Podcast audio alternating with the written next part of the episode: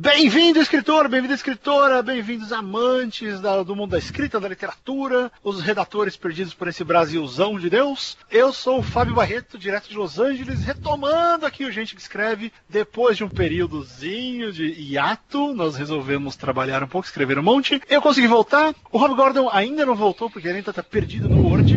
É, eu acho que a última vez que ele foi visto tinha umas cinco janelas de Word presas entre ele e a realidade. Mas, para retomar o programa com o estilo, eu chamei o primeiro convidado, nosso primeiro grande convidado aqui no Gente que Escreve, e eu queria apresentar para vocês o Bruno Mendes. Bruno, quem é você? Por que você está aqui?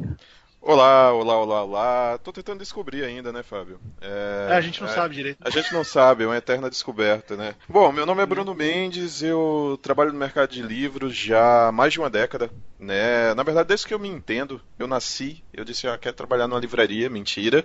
Ele nasceu é... numa livraria no Nordeste, tava ali, a mãe dele estava escondida lendo um livro que ela estava com vontade, ah, nasceu! Você sabe, foi quase isso, né, cara? Assim, eu, eu, eu na época fazia, fazia faculdade de Direito e tal, e eu entrei numa livraria por acaso, queria saber mais ou menos, pô, não, vou entrar aqui, tem tudo que eu quero e tal. E me apaixonei, né, cara? Disse, eu quero trabalhar nesse lugar. E aí nunca mais saí, né? Desde então se passaram 15 anos e estou aí prestando consultoria para diversas pessoas do mercado. Fantástico. E a razão pela qual eu escolhi o Bruno, tem duas razões fundamentais pelas quais eu chamei o Bruno para ser uh, o convidado dessa retomada. É que é o seguinte: uma, que o Bruno é meu agente. Ah, todo mundo, quem é seu agente, País? Finalmente estou revelando ao mundo que o Bruno é o meu agente. E também porque o Bruno ele faz uma coisa que eu acredito demais no mercado. Ele é uma das poucas pessoas no Brasil que está trabalhando com inteligência para livrarias. Ele olha o negócio de outra forma e a gente tem muito a falar sobre isso, sobre o papel da livraria, como o autor pode se beneficiar disso e também de posicionamento do autor. Vamos falar muito sobre a realidade de mercado para quem quer escrever literatura nesse momento. Tá legal? Então, esse é o retorno do Gente que Escreve. O programa de hoje começa em 3, 2, 1, vai! Ah, pessoal, antes que eu me esqueça, eu queria avisar que as inscrições para a nova turma do Conte estão abertas, tá? Lá no escrevasuahistoria.com ou procura por mim no Facebook ou no Twitter, eu posso passar todas as informações. O site certinho de inscrição é escrevasuahistoria.com barra curso barra inscricão tracinho turma tracinho 03. Tá legal? É só procurar pelas informações. O Conte é um programa que demora quatro meses. A gente trabalha um livro inteiro, uma, pelo menos uma versão, né? A primeira versão de um romance de ficção inteirinho de ponta a ponta, passando por estrutura, falando de diálogo, falando de construção de personagens, falando de bloqueio criativo, falando de inícios de histórias e várias técnicas de edição para que você possa melhorar mais ainda o seu estilo de escrita, o seu jeito de escrever e para que você consiga vender a sua obra para os editores. Tá legal? As inscrições ficam abertas até a semana que vem. Então, se você tiver alguma dúvida, se você for, claro, como ouvinte do Gente que Escreve, você ganha, ou você tem um cupom especial de 150 reais na nota da compra. É só você escrever lá, Gente que Escreve. Tá legal? É, fala comigo, qualquer dúvida, estou à disposição de vocês. As inscrições ficam abertas até a semana que vem. As aulas começam no dia 23 de agosto. Tá legal? Agora a gente continua com o programa.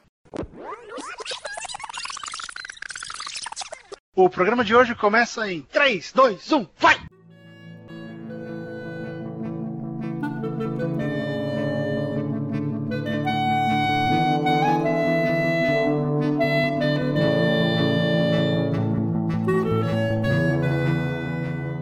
Muito bem, Bruno, vamos direto. Sim, vamos, vamos direto ao problema. Pois diga. Que eu vejo o seguinte: desde que eu comecei a ensinar o Conte, que eu comecei a fazer consultoria pro autor, que é engraçado assim, né? Eu faço, eu trabalho com o autor e o Bruno trabalha em, no que fazer com o autor depois que eu deixei o autor pronto. É mais ou menos assim, né? Cada um cuida de uma ponta. Exatamente. Mas eu tenho sentido muito, Brunão, que o autor, especialmente o iniciante, e não, não só o iniciante, tem muita gente aí que tem quatro, cinco livros uh, publicados por conta, e o gente que escreve sempre apoia o self-publication, o publica uhum. por conta, contanto que você não pague 15 mil reais para fazer isso, né? Publica na Amazon, é de graça, gente, de graça. Por favor. E vende KDP coisas, existe. Né?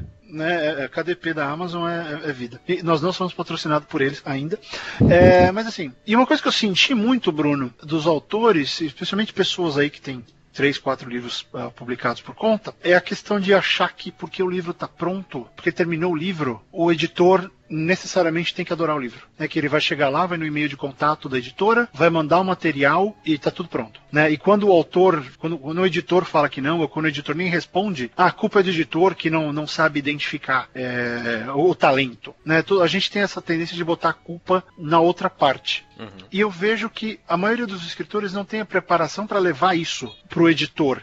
Então eu queria começar falando sobre isso. É. Como o cara tem que se apresentar para o editor? Onde estão os erros mais comuns que você vê nessa relação? Claro, é, é, é, primeiro a gente tem que tocar num ponto importante, né? Existem mais publicações hoje no mercado do que, do que leitores. É, é o primeiro hum. ponto né? O em que acontece? Que sentido você diz mais publicações do que leitores? É, hoje a gente produz muito mais livros do que tem mercado de fato para consumir esses livros, né? Para comprarem leitores aptos, né? E prontos para receberem esses livros. Então uhum. a demanda e a geração de conteúdo nesse momento que a gente vive é muito grande. Isso não, não só dentro do mercado do livro, é, nos outros mercados isso também acontece. Só que dentro do, do, do mercado de livros especificamente especificamente, há ainda, todo, todo o processo é um pouco manual e prematuro ainda, né? Então, tudo funciona dentro de alguns critérios. Você, primeiro, assim, ter o livro pronto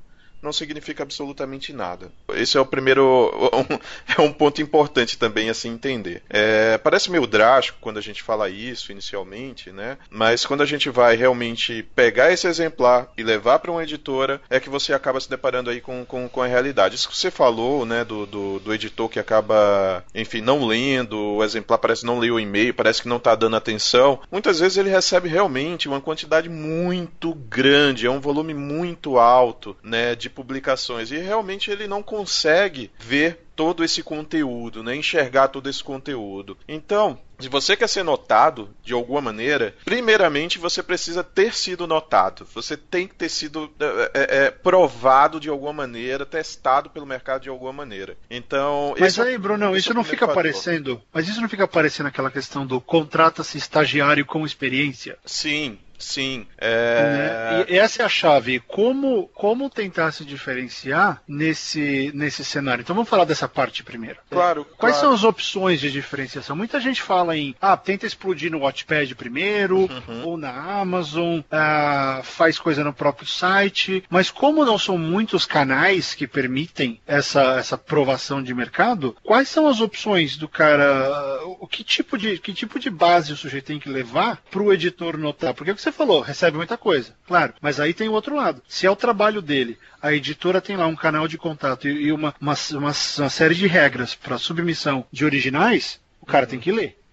Né? É. A gente também tem que contar com o profissionalismo dos caras e dar atenção material. É, esse é um ponto importante, Fábio, você falou, e aí não adianta criar grandes ilusões dentro desse processo, e, é importante que eu diga nesse. diga muito claramente para quem está tá escutando, né? Uhum. Esses originais que são enviados para as editoras, né, grande parte deles ficam por lá por muito tempo. Os editores não leem isso tá? Isso é importante dizer.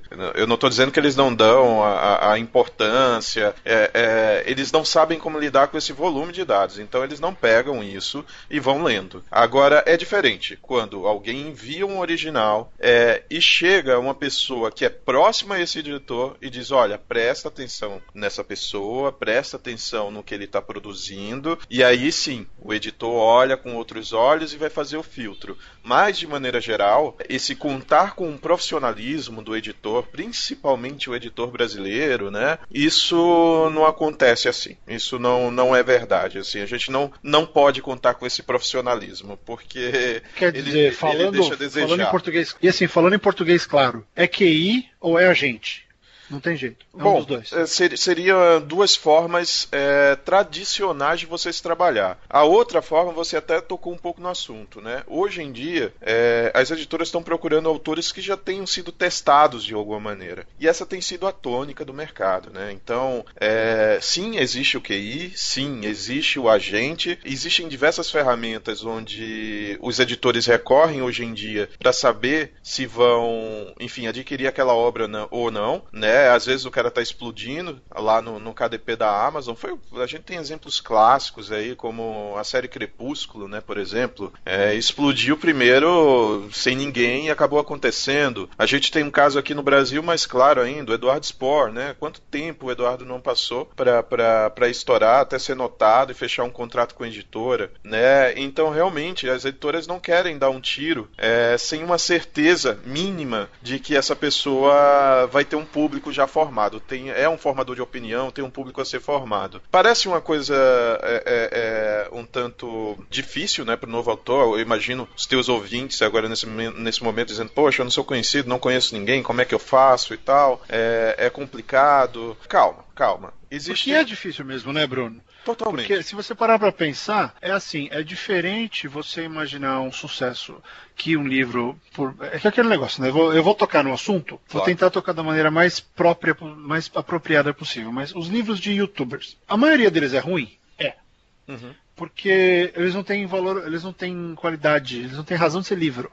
porque eles vão pensar como marketing. Eles são um produto a mais na cadeia de produtos daquela persona uhum. daquele criador de conteúdo. Então, o livro da biografia do youtuber nada mais é do que mais um produto na cadeia de produtos que ele tem. Vamos, vamos deixar de avaliar como literatura. Por que não é literatura? É uma biografia, é outra uhum. história, não é, não é ficção, não tem uma história, é, um, é uma biografia. Vamos, vamos, né, vamos, separar aqui, vamos chamar de literatura o que é ficção, o que é uma pensata e o que é uma biografia, que é só uma série de relatos uh, sobre uma pessoa. Tá, elas são um produto a mais. Mas o que, que acontece? É como, a minha impressão é como se a literatura, especialmente no Brasil, por causa de uma série de tentativas desesperadas de se manter em pé, porque a coisa não está fácil uhum. para as editoras, eles fizeram o que Hollywood fez nos últimos 15 anos. Vamos procurar produtos que já tenham público pronto. Daí as, as graphic novels começaram a explodir, os quadrinhos começaram a explodir. As adaptações, que já eram numerosas em Hollywood, ficaram maiores ainda com os filmes adolescentes, porque o público já estava meio pronto. Então é, uma, é, uma, é um paralelismo ao que o Bruno está dizendo, mas a gente sente isso, que as editoras estão precisando fazer mais dinheiro e elas vão dar prioridade para quem já traz valor agregado. É, então, e, se você tem um canal de YouTube, se você tem um site, uhum. se você tem um podcast que já te dá já visibilidade, o que, que isso vai acontecer? Vai facilitar para a editora trabalhar o seu livro, certo? É, e aí eu penso o seguinte: é difícil, você fica imaginando, pô, então eu tenho que virar o expor.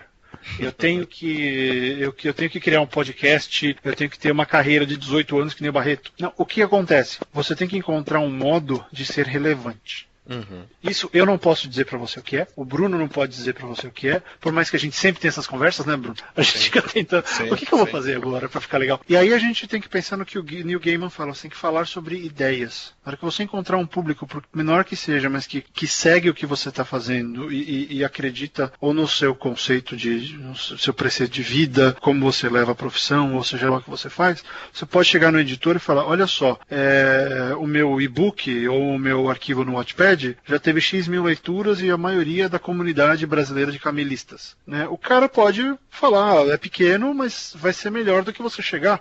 Oi, eu sou o, o, João e eu escrevi um livro. Tá aqui, ó. Eu acho que vai vender mais que Harry Potter, que aliás é um erro super legal, né? O pessoal manda e-mail, vai vender mais que o Dan Brown. Putz, legal. O editor olha assim, gênio você, amigão. Muito é, bem. Não, é, com certeza ele passa, passa vista grossa nisso, né? Ele não nem olha. É, é, é importante né, saber desde da, da, da, quando você vai enviar esse, esse e-mail, esse seu original, é importante saber preencher justamente o assunto do seu e-mail, é, como você vai chamar ali a tua obra. É importante você não só colocar o original, mas colocar antes algo que resuma, né, uma sinopse, alguma coisa que chame realmente atenção ali. E, e a maioria das vezes que a gente vê são arquivos jogados no e-mail. É, a organização, como eu falei, já não é das melhores, né? As editoras possuem esses e-mails, mas é, a leitura do editor para o editor hoje, no Brasil, pelo menos das grandes editoras, parar para abrir esse meio de originais e ficar olhando um a um, isso não acontece. Isso é, é. uma inverdade. Isso não, não acontece. É, e é por isso que eu sempre falo para os alunos do Conte, por exemplo, uma das grandes ênfases do curso é no trabalho da sinopse de venda, uhum. que você tem que ter uma sinopse para vender o livro, não é aquela sinopse que vai para contracapa. Uhum. É a sinopse para o editor ler, ele vai bater um olho no seu e-mail e ele vai ler, pô, achei interessante, vou ou abrir o arquivo. Porque se você não fizer o cara abrir o arquivo, ele não vai ler.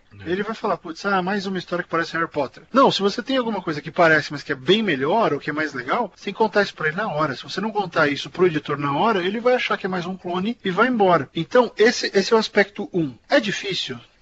Demora. Você vai gastar um monte de tempo fazendo isso? Infelizmente vai. Mas não é impossível. Porque pensa, se você criar um blog, se você criar um canal, alguma coisa que seja de fácil realização para você. Você não precisa ter um super canal de YouTube com uma produção fantástica. Você precisa ter um canal de comunicação. Se você estabelece esse canal de comunicação, expõe as suas ideias, expõe os seus outros materiais e, e, e se apresenta para essas pessoas como um escritor, como um produtor de conteúdo, ou o que for, você tem a chance de criar um público. Se você não fizer nada e você achar que você só tem que ficar em casa escrevendo, é difícil.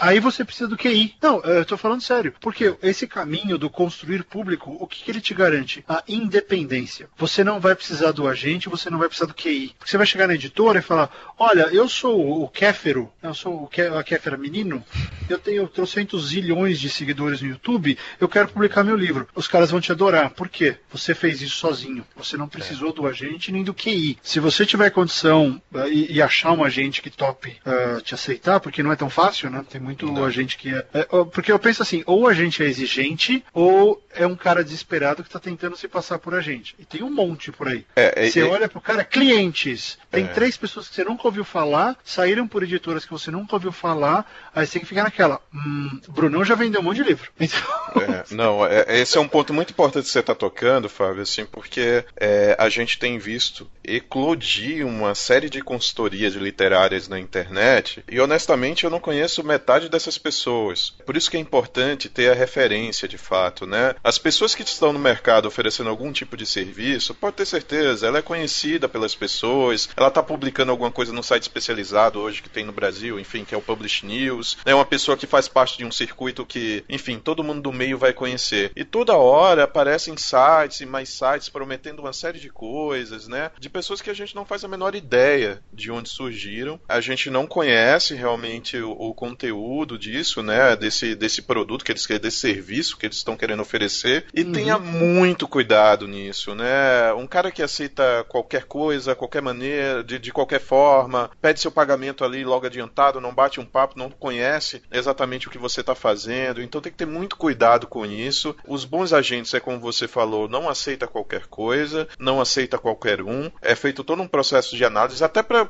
uma questão de transparência, saber se realmente eu posso e tenho a capacidade né, de pegar aquele conteúdo e tornar relevante dentro de uma editora. Pode é, falar. E a gente está falando disso porque foi exatamente o que aconteceu com a nossa relação. Né? O Bruno, acho que é uma das pessoas, para os leitores, o Bruno é das pessoas mais sortudas do mundo, porque ele lê absolutamente tudo o que eu escrevo. As coisas boas e as coisas ruins. o que o que sai daqui, Bruno, vem aí, o que você acha? Podemos trabalhar? Por quê? Nós dois, nós sabemos e concordamos que esse estilo de trabalho não é o ideal. O mercado não tem que funcionar desse jeito. Uhum. Que o mercado tem que ter outra saída. O mercado tem que criar uma nova relação entre autor e editor, porque assim está esgotado. Tá, tá drenado o negócio, dá para melhorar, né? Então a gente está apostando numa outra pegada, numa outra postura. Manjo, manjo Jerry Maguire, hum. nós estamos naquela. O Bruno é o, o, Tom Cruise e eu sou o Cuba Gooding Jr. nós estamos naquela fase do eu já tô no show me the money e ele calma. Descola o Kwanzaa, né? Me dá o Kwan, que depois a gente, a gente vê a grana. Mas por quê? É, alguém tem que fazer. É. E isso é exclusividade do Brasil? Não, não é. Esse problema de, de QI, de agente uh, que pega um monte de gente junto, é um problema dos Estados Unidos, é um problema do Brasil, é um problema do mercado. Né? Eu estava conversando com o, o, Kevin, o Kevin J. Anderson, ano passado. Uhum. A gente estava falando exatamente sobre isso. Porque ele tem um super curso, aliás, se alguém aí estiver cheio da grana e quiser entrar no mercado americano, o Superstars é um puta curso forte do Kevin Anderson, uma vez por ano no Colorado, é, é só sobre o mercado. Ele te ensina até a fazer contrato com a editora, para você poder fazer as coisas. É muito bom. Mas enfim, a gente tava conversando por causa de outra coisa, e, e ele comentou esse negócio de que uma amiga dele uma vez, disse que tinha mandado um livro para X editoras via, via a gente, e aí falou, pô, nunca tive resposta e tal. Aí um dia ele encontrou uma das editoras com quem ela queria ser publicada e falou, ah, fulana te mandou o livro? Nunca chegou. Aí perguntou, quem era o agente? Ah, é a fulaninha. Ah, não, eu não abro nada dela, ela tá queimada, ela tá na minha lista negra. É. então, você tem que entender quem é o agente, qual é a relação dele com o mercado, para saber se ele tem realmente condição de entrar nas editoras e fazer o seu material ser lido. No meu caso com o Bruno, a gente está tentando operar uma mudança é um pouco diferente. Então, a gente sabe que o nosso caso vai demorar mais. Não vai ser, mas assim, a gente já emplacou o audiobook no, no e-book, do Céu de Lily, a gente tem outras coisas andando e, e faz o quê? Uma semana a gente teve uma outra ideia muito legal que talvez mude um pouco o caráter das coisas aí. Tá, é, tá na mão de uma editora, mas a gente está torcendo. Mas assim, a gente acredita, a gente, nós dois temos a mesma, o mesmo objetivo, é isso que eu estou querendo dizer. Se você achar um agente que, que tem a mesma pegada que você, e queira chegar no mesmo lugar, é a melhor coisa. Uhum. Porque você não vai ter aquela, aquele conflito de ideias, né? Você é. vai ter uma pessoa que entende o que você faz. Ele é mais do que um mero representante. Ele é quase que ele é, uma, ele é um apoiador, é. né? Ele é um cara que está ali, que vai entender o que você está fazendo e vai falar, então eu vou levar esse material aqui para aquela editora lá. Eu não vou mandar para todo mundo. Eu já ouvi falar uma vez de um agente que disparou para todas as editoras. Não. Ninguém faz isso. Não. não. Né? Então, assim, é só uma ideia do que vocês podem procurar, mas procure saber da carreira, quem é o cara, o que ele já vendeu, para quem ele já vendeu, e descobre se ele conseguiu advance para o autor, descobre se ele qual foi, qual foram as os pormenores, alguma coisa do contrato, sabe? Sei lá, esse cara faz bons contratos para os clientes deles ou não? Você quer isso ou você, só, você quer um cara só para falar que tem um agente? Você tem que pensar em tudo isso. É, né? e isso vale o teste até básico, né, Fábio? Até o teste básico. Coloca o nome do cara e o nome da empresa do cara no, no, no Google. tipo, você vai achar alguma coisa. Se o cara tá fazendo alguma coisa, né? Você colocar Bruno Coisa de Livreiro no Google, eu tenho certeza, você vai achar alguma coisa lá e, enfim, nossos artigos, as coisas que a gente produz, faz, enfim. Uhum. Esse tipo de coisa, vai no básico, mas assim, procura saber realmente, assim, tá surgindo muita gente, eu tenho ficado muito preocupado com isso, porque uhum. acaba tirando o fôlego e a esperança liderança de pessoas que estão produzindo coisas legais, às vezes precisam apenas né, ser lapidada ali em determinado aspecto e tal, e o cara sente que foi enganado e que vai ser enganado sempre a qualquer momento e que nada vai funcionar na vida. Então, eu tenho visto muitos esses casos, assim, preocupa bastante, então é, é uma coisa importante a, a se notar. Uma coisa legal que você falou, Fábio, que é importante também deixar claro para as pessoas com relação ao produto, né, ao, ao livro em si, é é, a gente está passando por um momento muito, é, é, é, eu não vou dizer diferente, né? Mas é um momento onde o livro virou um produto transmídia, né? Então, esse livro, de fato, aquilo que você falou do youtuber, por exemplo, hoje é, é, é, uma realidade, eu tenho muito mais facilidade de vender um youtuber do que um cara que é puta cabeçudo que escreve alta literatura. É, mas assim, você pode, você pode falar desse, desse um caso? Ele já é público? Porque o Bruno vendeu um livro de youtuber que eu sei. Se não puder, não fala, não tem problema. É, eu acho que. que... Bom. Tá bom, beleza. É, mas ele já vendeu um, só para explicar para vocês. Não, eu posso, eu posso falar, eu posso falar, posso falar sim. Eu acho que é, que é bacana citar o caso e. e... Até porque assim, era uma é aquela coisa do que você vai pegar, né? Também. Eu tô, a gente pegou um, um, um, caso de um cara que é o realidade americana, né? O Carlinhos Troll, né? Que é um youtuber bem conhecido, amigo de todo mundo, enfim, amigo do Jovem Nerd, amigo do, do todos os YouTubers ali, eles têm um, um, grupo, né? Bem, bem sólido. Então o Carlos, o Carlos tem uma história de vida bacana e tal. Ele foi para os Estados Unidos com nada, né? Enfim, hoje tem uma empresa que vale 2 milhões, 2 milhões de dólares, né? Então o cara tinha uma puta história realmente para contar e eu vi ali que realmente não era só uma história de youtuber, mas tinha uma, uma linha empreendedora muito bacana de, de se vender. Mas a Legal, questão. Agregava, agregava algum valor extra do. Olha, essa é minha história. Não, essa é minha história. Tem lições aqui que você pode usar. Né? Exatamente, não era o garoto de 18 anos e tal. Mas assim, como ele chegou. como ele chegou né, na, na, na editora para ser vendido, é como youtuber, né? É isso que chamou e foi o, o, o gatilho para que ele fosse vendido para a editora. Né? Evidentemente que como a gente, e eu acompanho o Carlinhos Troll, né? Tipo, eu assisto o canal dele, eu vi as coisas do. do, do eu nem sabia antes. que ele existia até você me falar dele. É, não, então, é, é, eu acompanhava e tudo, vi algumas coisas do Carlinhos, acompanho e tudo, então eu sabia da história dele. Mas se eu fosse vender a, a história empreendedora inicialmente só do Carlos, não ia funcionar. Né? Ou se o Carlos fosse um puto escritor, né, de alta literatura, fosse um Ariano Suassuna, eu não ia conseguir vender o Carlos nesse momento do mercado, entendeu? Então como foi que Mas eu cheguei? mesmo ele sendo, mesmo ele sendo um youtuber, você não conseguiria, porque a, a minha crítica a eles Aham. é, é a seguinte: por que os youtubers não estão criando outros produtos que não eles mesmos? Seria o Carlinhos chegar. É que o caso dele é diferente, porque tem toda, inclusive a parada recente da mãe dele e tal. né? Ele tem, Tem, umas tem, a vida dele é intensa. Mas é, o meu ponto é por que os youtubers não aproveitam esse esquema e não falam, pô, vou criar uma história de fantasia, né? Eu vou fazer uma ficção científica, vou fazer um, um livro parecido com ninguém. Por que, que eles não, es- não vão. Por que eles não criam nada além da própria imagem? É, é isso que É. me deixa assim. Porque eles têm a grande chance de ir além. Uhum. E, e eles não vão, e eles se contentam em contar a própria imagem. Aí eu, eu acho estranho. É, a grande questão, Fabão, e, e aí é, é- é o grande problema, né? Do, do- não é um grande problema, mas é o novo entendimento sobre o produto transmídia, né? O produto transmídia, ele é como aquela camiseta de banda que você compra e quer vestir.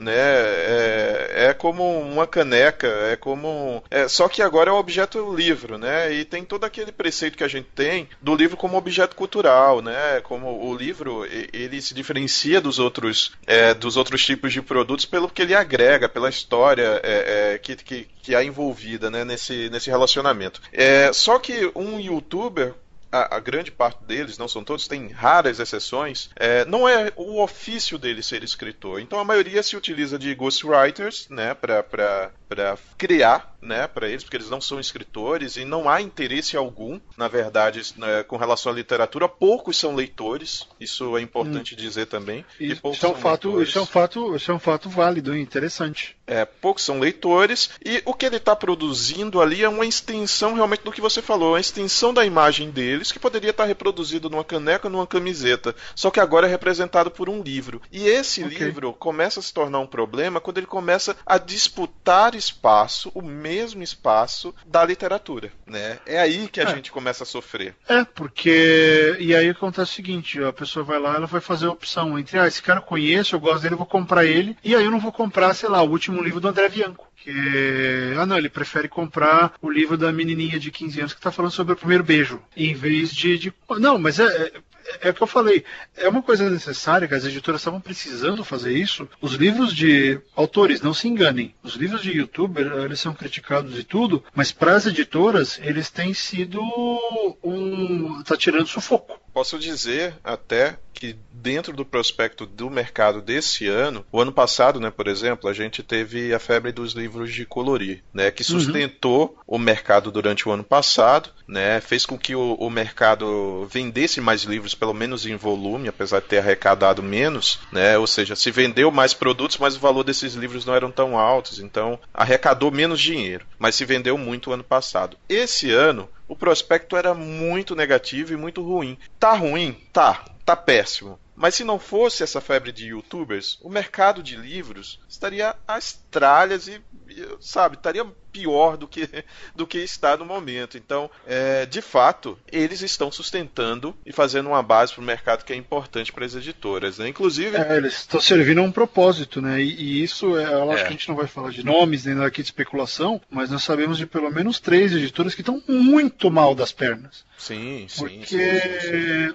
não, galera, não importa, às vezes a gente baba, né? Porque a nossa timeline, o nosso grupo de amigos ao redor consome as mesmas coisas, a gente acha que todo mundo está comprando aquele livro fantástico, lindão, com a capa maravilhosa que a gente adora. Saiu do nosso meio, isso despenca. É.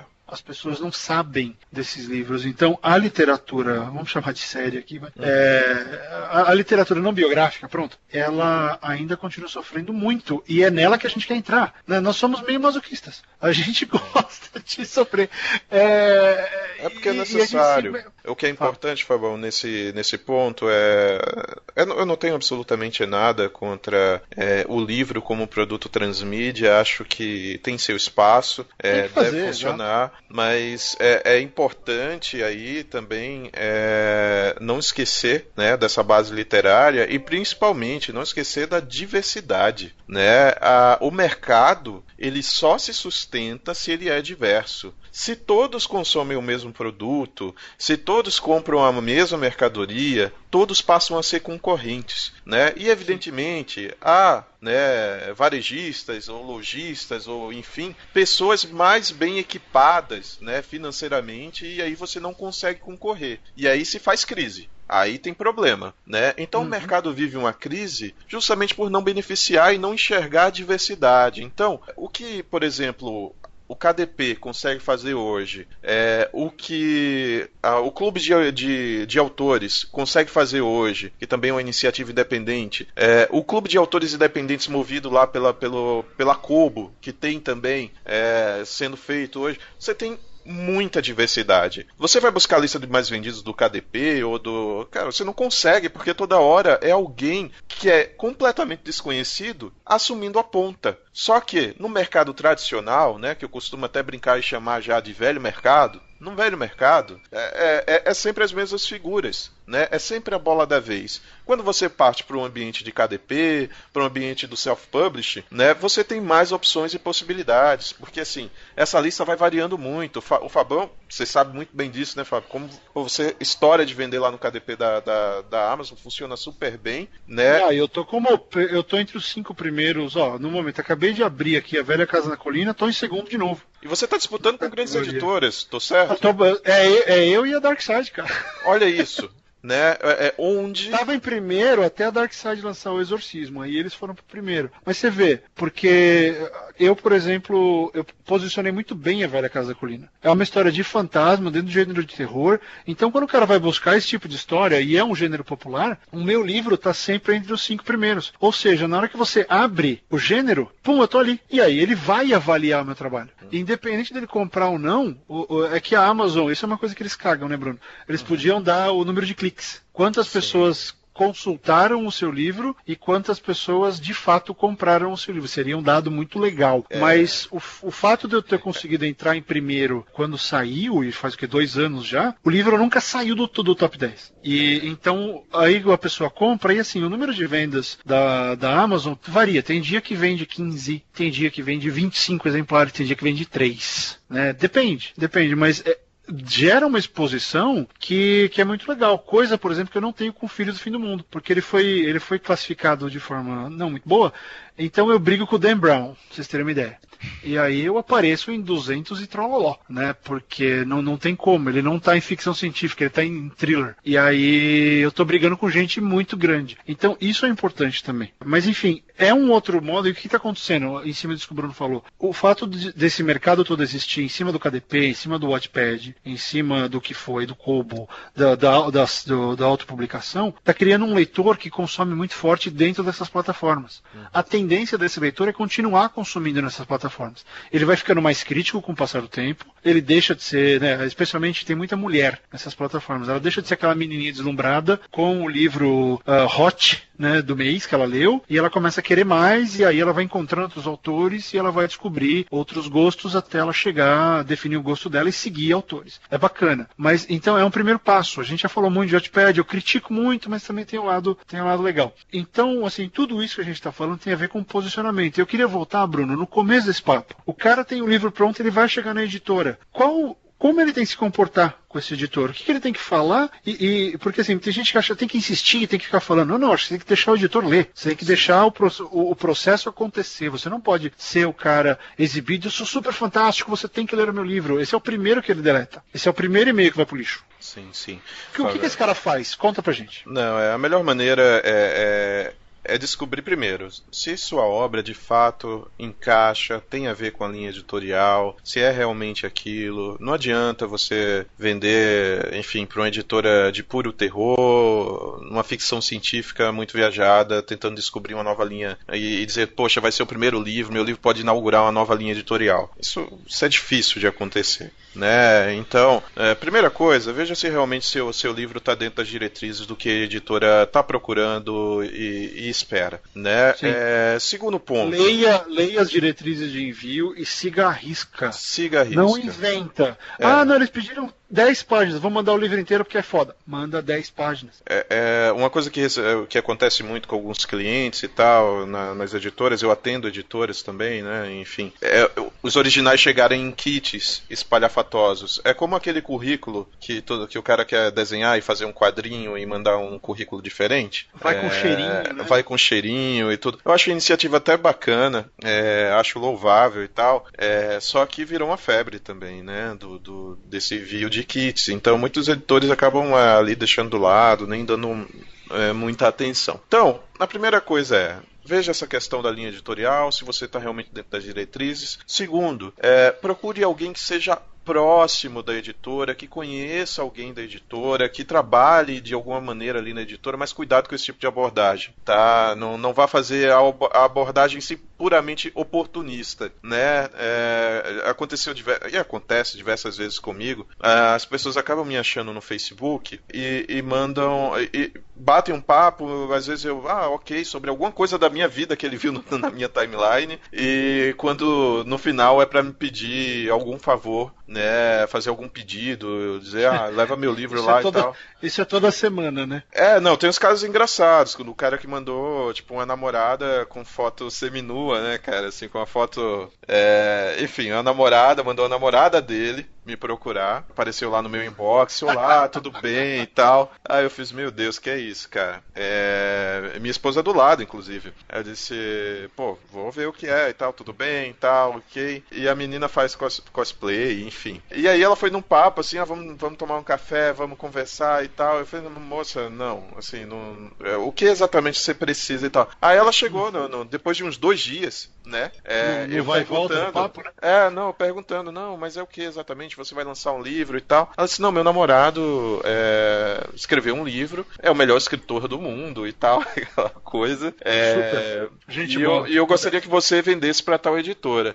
Você olha, né, cara, assim, e, e, você quer ajudar às vezes, quer ler, quer ter acesso ao, ao, conteúdo, mas assim, ficou tão na cara que era um oportunismo, né, uma tentativa de uma maneira tão não legal de se fazer, que realmente tira todo o interesse ali em fazer esse processo. Então, cuidado com essas abordagens. Quando eu digo que é, se aproxime de alguém que conheça um pouco a rotina da editora, conheça o editor, é realmente acompanhe o trabalho dessa pessoa, vê se você realmente consegue encaixar o que você está criando dentro do universo dessa pessoa pessoa e essa pessoa acha que você está produzindo é interessante para ajudar dentro do processo da editora. Claro, ter um agente facilita todo esse processo, mas não se faz mágica também, né? Não, não é um processo mágico, é, é muito trabalho para se fazer. Então, a sim, questão sim. é. Nós estamos fazendo o quê, Bruno? Um ano já, né? Pelo menos um ano e meio. Um ano e meio. Um ano trabalhando meio. nessa nova mentalidade, trabalhando é. num tipo. A gente está oferecendo materiais diferentes, de formas diferentes, uh, no intuito de mostrar para os caras que, olha, existe uma alternativa que vocês começarem a fazer, vai ser bem mais prático.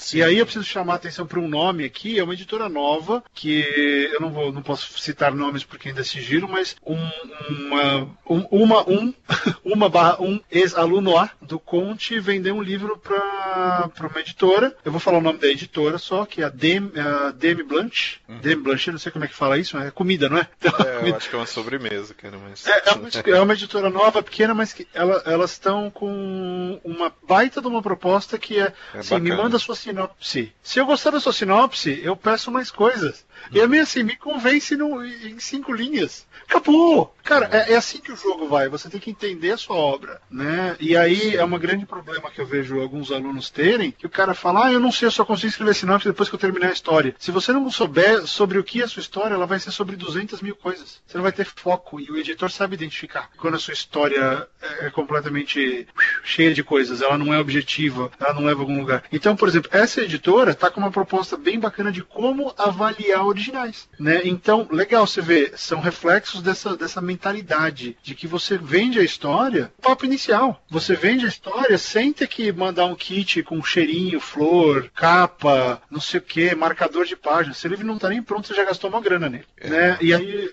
eu prefiro pegar esse dinheiro, gasta num leitor crítico, contrata um editor independente para dar uma melhorada no seu livro. Todo mundo precisa. Não acho que você está acima do bem do mal, né? Porque o Bruno acho que vai até falar disso agora, mas o editor sabe e o o editor fala pro agente, pô, não tá bom. É. A qualidade não tá boa. Né? Vamos falar disso um pouquinho, Bruno. E como claro. é que acontece quando o editor lê? Você foi lá, conseguiu fazer, o cara leu. Que tipo de feedback que volta? Depende, depende muito, né, da, da maturidade do, do escritor. Sim, mas vamos dar os é. três casos. Vamos dar um caso bom e vamos dar um caso ruim. O que que volta? É, no, no, geral, é, é, bom, o que é analisado ali, né, é, é, o editor depende da linha dele, mas assim, são, são três pontos importantes. Você né? mandou certo, você mandou certo. Você pegou, por exemplo, aliás, uma coisa legal, a gente não falou, mas eu, não sei se o Bruno quer que eu fale ou não, mas eu vou falar. É, o Bruno foi um dos, um dos, grandes responsáveis pelo mega sucesso da, da Dark Side Books, tá? Ponto. É, enfim, eu fui lá, escrevi um livro de terror que tem a ver com a Dark Side, mandei para eles, você foi lá e conseguiu fazer o cara da Dark Side ler o livro. Partindo desse pressuposto que estava tudo certo, o pensamento, chegou na editora certa, é, como as coisas acontecem? Se, se der certo, ou se o cara gostou, mas quer mais coisa, como, como que pode vir essa resposta? É, depende muito do cronograma de prioridade desse cara. Então, aí a gente vai entrar no, num papo também de, de, de, cronograma. Por exemplo, nesse, nesse tipo de situação, é, se a maioria das editoras fazem um planejamento anual de lançamentos. Né? Ou seja, quando você está mandando o original, ela, ela possivelmente já está com seu calendário fechado de lançamentos. Né? Se não está, deveria. É... Enfim, algumas não têm, mas enfim, a grande maioria, as grandes têm esse calendário. E é por isso que você já tem que pensar que quando você mandar o seu livro, leve em consideração o prazo de leitura que eles dão no site, normalmente, Sim. e já imagine que o seu livro vai sair no próximo ciclo, ou seja, é, pelo menos um ano. Você tem que pensar um ano Sim. à frente. Sim. Não adianta mandar um livro sobre a Olimpíada agora. Ninguém vai fazer nada. Já foi. Você já perdeu essa janela. Você já é. tem que pensar na próxima Copa do Mundo. É, a, não, a não ser que você seja a onda do momento, né? São, são as exceções, né? Sim, é, claro. Mas então, estamos falando, estamos falando de batalhadores que não são do momento. Não, não são a onda do momento, né? Isso a gente tem um exemplo até claro, né, né Fabão? Do, do Pedro, que vai ser, sair agora pela Leia, né? A gente está tratando do Pedro desde o ano passado né? Sim, Foi no sim. ano passado Tony que. Moon, né? O livro dele, Tony Moon, é, Tony Pedro Moon, é, Tony Moon tá, está tudo fora de controle, cara. E o Tony Moon foi negociado ano passado, muitas conversas, vai e volta, vai e volta, e ele vai ser lançado agora na Bienal, né? Quer dizer, levou muito tempo. E isso porque eu peguei o exemplar do Pedro, levei até a editora, a editora leu, né? Tipo, levou um tempo até, enfim, teve a discussão com o autor, saber o que queria fazer, a negociação toda que está por trás, né? Enfim. É, então leva muito tempo até isso acontecer, né? Mas o feedback. Sim, mas Bruno, em termos de, é, de contato inicial, que como que tipo de coisas que os editores costumam comentar com você? Uh, acho que a pergunta é outra. Com o que eles se importam na hora que eles avaliam o material? Sinceramente, Fábio, hoje. Sinceramente. Se, vão, se, se, se, tem, se tem nicho para trabalhar ou se não tem. É basicamente isso, é vende ou não vende, né? Às vezes o editor sabe que aquilo não é tão legal. Ele sabe que aquilo não é tão legal. A grande arte, o detalhe de fazer uma coisa que eu acho que é uma coisa que você faz muito bem, é saber colocar o teu produto no mainstream, saber colocar teu produto no que tá atual, no que tá pop, sendo bom. Aí é a combinação legal. Aí o editor sai sorridente da coisa, né? Ele sai amplamente satisfeito, né? Porque ele sabe que está investindo num cara que às vezes só precisa de uma lapidação no texto ali, que ele vai te acompanhar, ele vai, vai enfim, fazer todas as orientações que um editor tem que fazer, né? E sabe que teu produto tá, tá ali na ponta. Então você consegue hoje produzir nesse segmento, por exemplo, de, de ficção, fantasia, um conteúdo muito bom, né? Um conteúdo Opa, muito bom. A gente vai terminar essa ligação, você vai me falar que você vendeu algum? pode, pode ser. Você sabe, quando eu, quando eu vendo, eu fico feliz também, né? Mas é, pois é, por motivos tá óbvios. Tá me, ele tá começando a me falar umas coisas esquisitas. Eu não tô sabendo desse papo, não. Não, mas enfim, eu não vou entregar muito o jogo, mas assim, ah. é, é, a grande coisa é justamente quando você consegue unir as duas coisas. Mas o olhar do, do, do editor que está hoje preocupado em vender puramente, né? É se aquilo tem é, é, nicho de mercado ou não para vender, se tem segmento, né? Então, é, literatura de, de, ficção e fantasia teve um grande boom há uns dois, três anos atrás. É, ela começou a declinar, então já não é o, a grande onda no momento. Poxa, vai aparecer um youtuber legal, ok, posso publicar, mas se esse youtuber for realmente conseguir produzir algo legal, bacana, é, é interessante, aí o editor fica feliz. Até a gente falou da, falou da Dark Side, eu, eu até acompanhei um, um livro novo que eles estão lançando, é, que hum. conta a história de uma garota que é um youtuber, mas que trabalha num crematório, né, cara? Então... Aliás, essa, olha só, essa garota, é qual o nome do livro? Eu esqueci Porque o nome. Eu tenho alguma coisa a dizer sobre ela que tem a ver com a nossa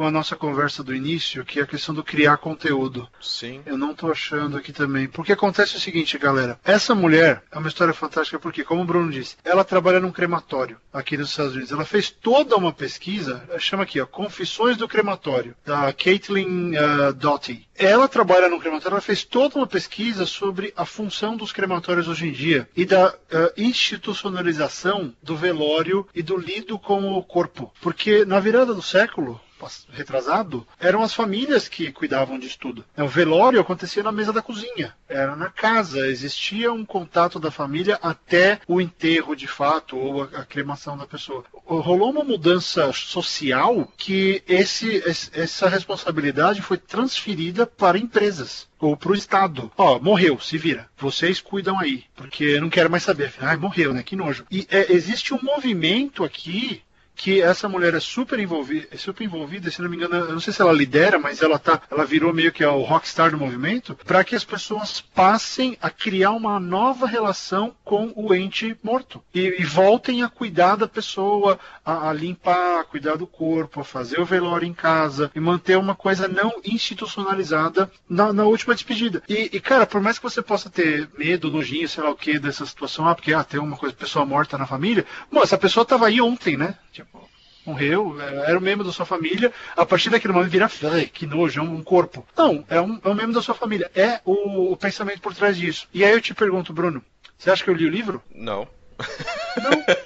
Eu li o blog dela. Sim. Eu fui atrás dela, eu uhum. li o blog dela e ela tem um conteúdo fantástico explicando isso no blog dela. Então ela tem uma coisa, o livro é uma, um outro lado de, desse trabalho que ela já faz de conscientização para essa linha de pensamento que ela acredita. Então você vê, ela oferece, ela já faz isso, ela fala sobre essas ideias, ela explica o porquê disso, ela põe relatos de pessoas, ela põe o que ela pensa sobre o assunto. É muito interessante, ela está discutindo ideias em relação ao, ao falecido. E aí, Fábio, é, é, é importante, é, respondendo a sua pergunta, né?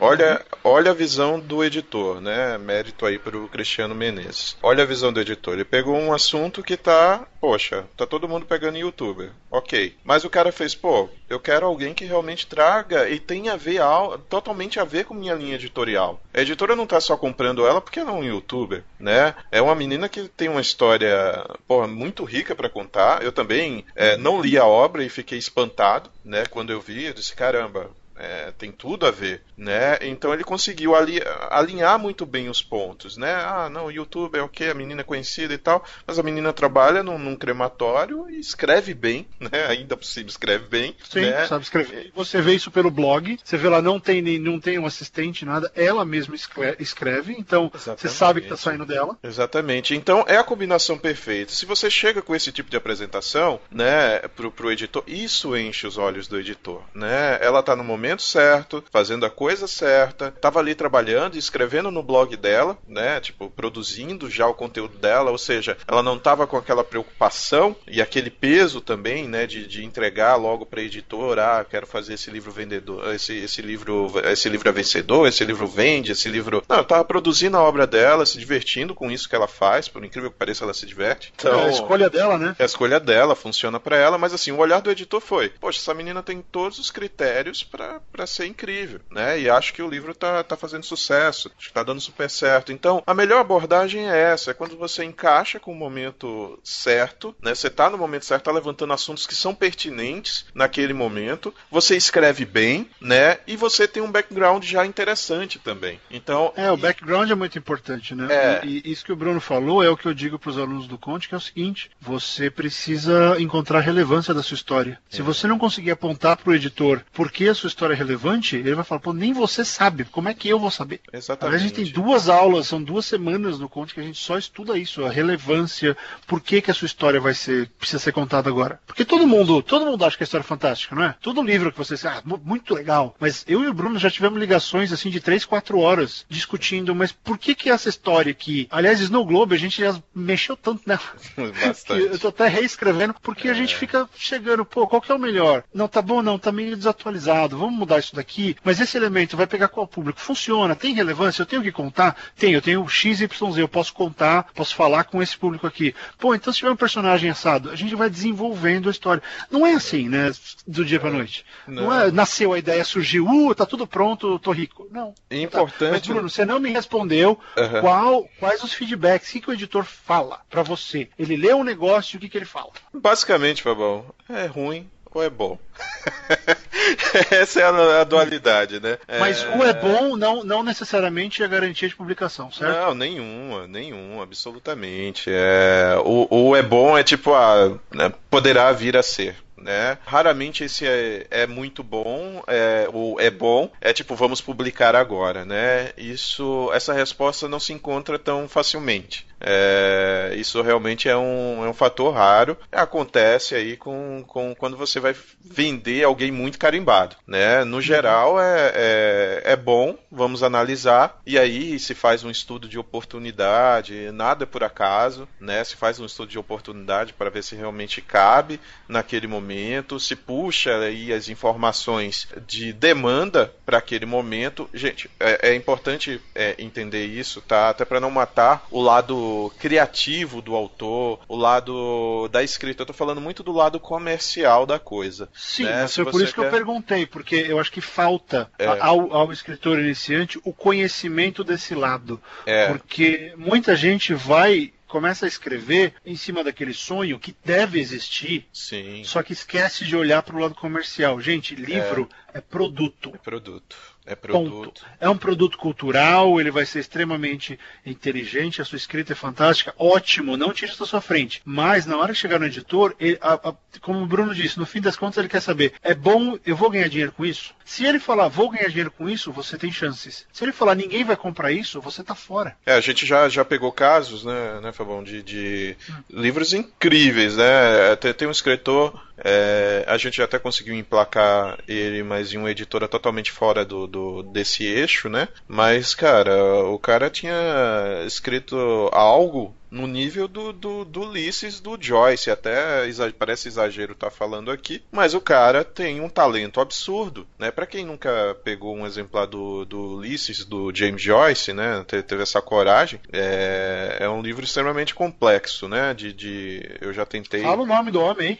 Do, do, ah, é o Esdras Bezerra de Andrade. Isso. Ele vai ser lançado agora pela Confraria do Vento. O Esdras é um cara fantástico, uma cabeça assim incrível, mas eu jamais conseguiria colocar o Esdras, mesmo o, o, os editores, né, lendo é, a obra do Esdras pegando e reconhecendo o quão, o quão isso é bom, ele não vai arriscar ali. Ele dizer, poxa, não tem público para isso, né? Eu não vou correr esse risco. É dif... Mas aí tem uma editora que tem um posicionamento diferente que eu adoro, eu sou apaixonado pela Confraria do Vento. É uma editora aqui do Rio de Janeiro que, enfim, trabalha com, com autores de uma maneira diferente. É outra ideia de editora. Enfim, se você escreve mais essa linha, como é que eu posso dizer, alta literatura cabeçuda, é... procure a Confraria que, que, que é uma editora que vai te escutar e tem editores muito atenciosos que vão cuidar. Mas assim, confraria da, da, da, uma confraria do vento, existe uma assim, né, perdida.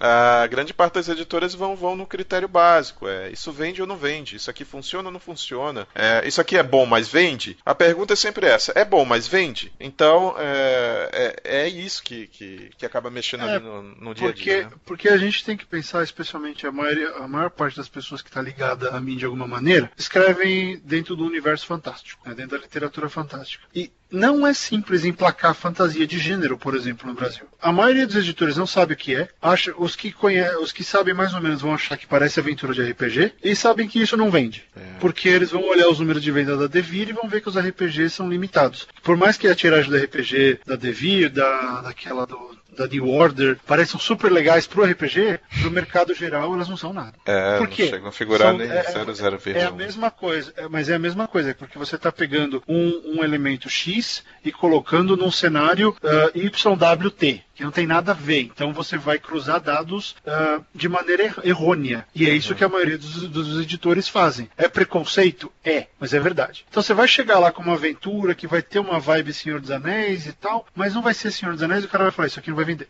É. Né? Porque ele não vê mercado para isso. É. Isso é uma coisa que a gente também está tentando fazer, mostrar para esses caras que, olha, existe mercado se vocês começarem a publicar para o mercado. É, é, é, é, essa é a parte interessante, né? A gente precisa pegar o mercado e mexer um pouquinho com esse mindset mesmo, né? É, tudo que se pensa hoje e as práticas de comercialização do velho mercado, e eu vou colocar assim, porque eu, eu, eu gosto, já é uma coisa que está tão dentro de mim, assim, e de, de, chamar. De coisa velha, é, uhum. é, cara, são práticas do século XIX, sabe? Tipo, se você pega, até fazendo um, uma analogia um pouco mais exagerada desse processo, se você pega a comercialização do livro de Gutenberg até aqui, pouca coisa mudou, sabe? Pouquíssima coisa mudou, mudou o processo, né, da, da criação, mas assim, a, a maneira como se comercializa, é, o reconhecimento do autor, né, enquanto ser que, que pô, produz aquilo tudo e o que ele ganha, é, se eu for contar aqui publicamente quanto um autor ganha numa obra, eu acho que eu vou, né, eu vou fazer muito, muitos dos seus ouvintes desistirem de escrever, né, Fábio? Não, é pouco, eu posso falar, porque, enfim, é minha vida. É assim, você ganha, quando você dá muita sorte, muita sorte, 15% em cima do preço de capa. Bem 10 sorte, na média, bastante sorte mesmo, 10 na média e a maioria, especialmente a editora pequena, vai te oferecer 5%. Então faz a conta de quantos livros você tem que vender para pagar o aluguel.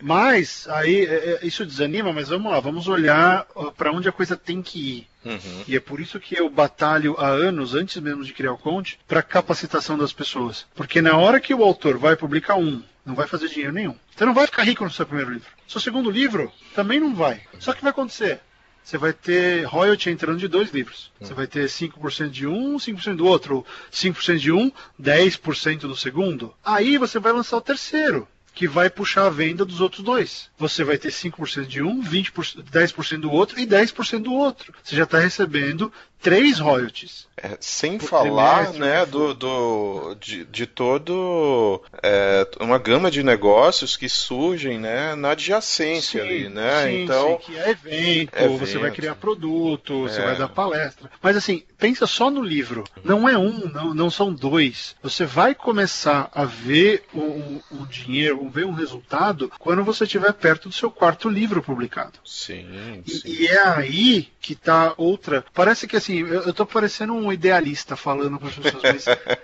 eu sou o mal, o né? Bruno, né?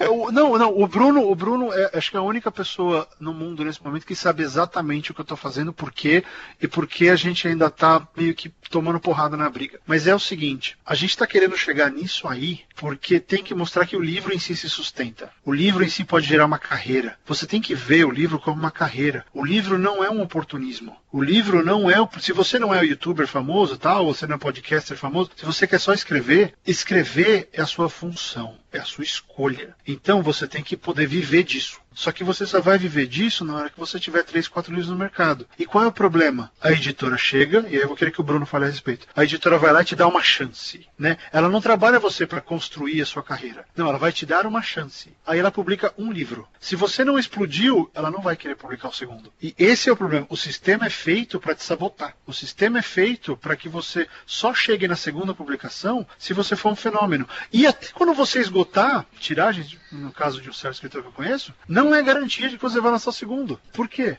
Porque nada é garantido. Então, nós estamos tentando levantar essa bandeira de que as editoras têm que começar a tentar criar esses autores e dar uh, força e dar condição para que o trabalho aconteça ao longo de um período. Esse monte de, de tiro, é, parece que a editora joga batalha naval. É, bem por aí. E aí, se o primeiro tiro foi água, ou se o primeiro tiro, tiro acertou só o submarino, ele, ah, não, é, não, não sei, não sei. Tem que ter acertado o destroyer e afundado ele numa vez só. né? Então, assim, as editoras ainda, muitas delas ainda estão perguntando o que as, as felizes editoras da editora Mercúrio, quando eu trabalhava lá, perguntavam: mas esse livro vai ser o próximo Harry Potter? Eu falei, não sei, tia. Não, não dá para saber se vai ser o próximo Harry Potter, entendeu?